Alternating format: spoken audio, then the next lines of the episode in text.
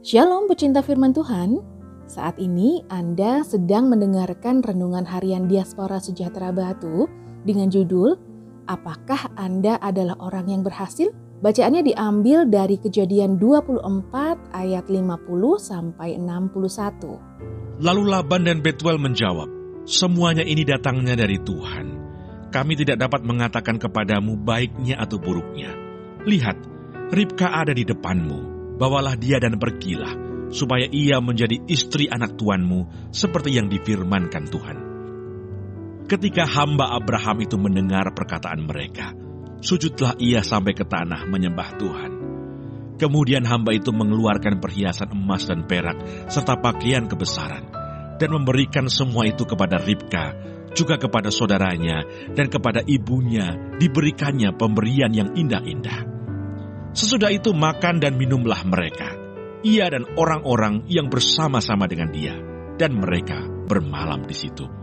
Paginya sesudah mereka bangun, berkatalah hamba itu, Lepaslah aku pulang kepada tuanku.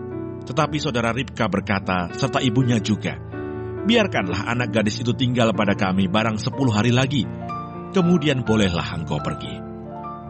Tetapi jawabnya kepada mereka, Janganlah tahan aku, sedang Tuhan telah membuat perjalananku berhasil.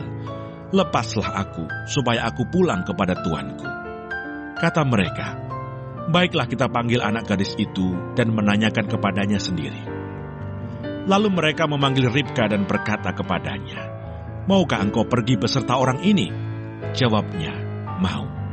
Maka Ribka, saudara mereka itu, dan inang pengasuhnya beserta hamba Abraham dan orang-orangnya dibiarkan mereka pergi. Dan mereka memberkati Ribka, kata mereka kepadanya, Saudara kami, moga-moga engkau menjadi beribu-ribu laksa, dan moga-moga keturunanmu menduduki kota-kota musuhnya. Lalu berkemaslah Ribka beserta hamba-hambanya perempuan, dan mereka naik unta mengikuti orang itu. Demikianlah hamba itu membawa Ribka lalu berjalan pulang.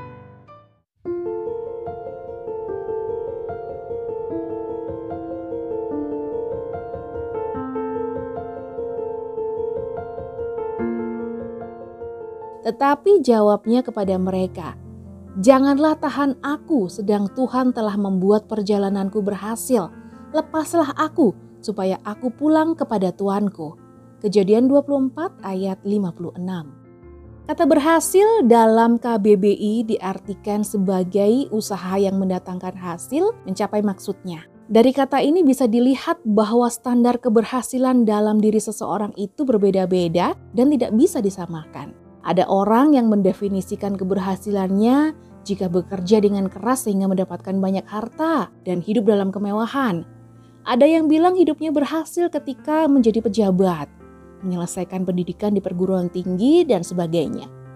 Walaupun bentuk keberhasilan masing-masing orang bisa berbeda, namun yang membuatnya sama adalah usaha dan strategi dalam mencapai maksud yang dituju. Demikian juga dengan hamba Abraham, dia sudah berhasil mencapai maksud dan tujuannya. Dia telah berusaha dengan baik dan melalui proses yang tidak mudah hingga akhirnya berjumpa dengan Ribka dan Laban. Keberhasilan tersebut karena ada campur tangan Tuhan jadi, jika sampai saat ini Anda menjadi orang Kristen, tetapi hidup Anda terlihat biasa-biasa saja, bukan berarti hidup Anda gagal. Dan jangan pernah mengatakan bahwa Tuhan tidak membuat hidup Anda berhasil.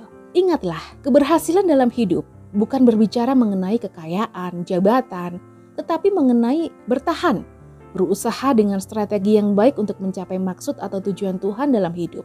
Kekayaan bukan menjadi standar mutlak tujuan Tuhan dalam hidup anak-anaknya, namun keserupaan dengan Dia adalah tujuan mutlak dalam hidup orang percaya. Sebab semua orang yang dipilihnya dari semula, mereka juga ditentukannya dari semula untuk menjadi serupa dengan gambaran anaknya, supaya ia, anaknya itu menjadi yang sulung di antara banyak saudara. Roma 8 ayat 29. Tuhan Yesus memberkati.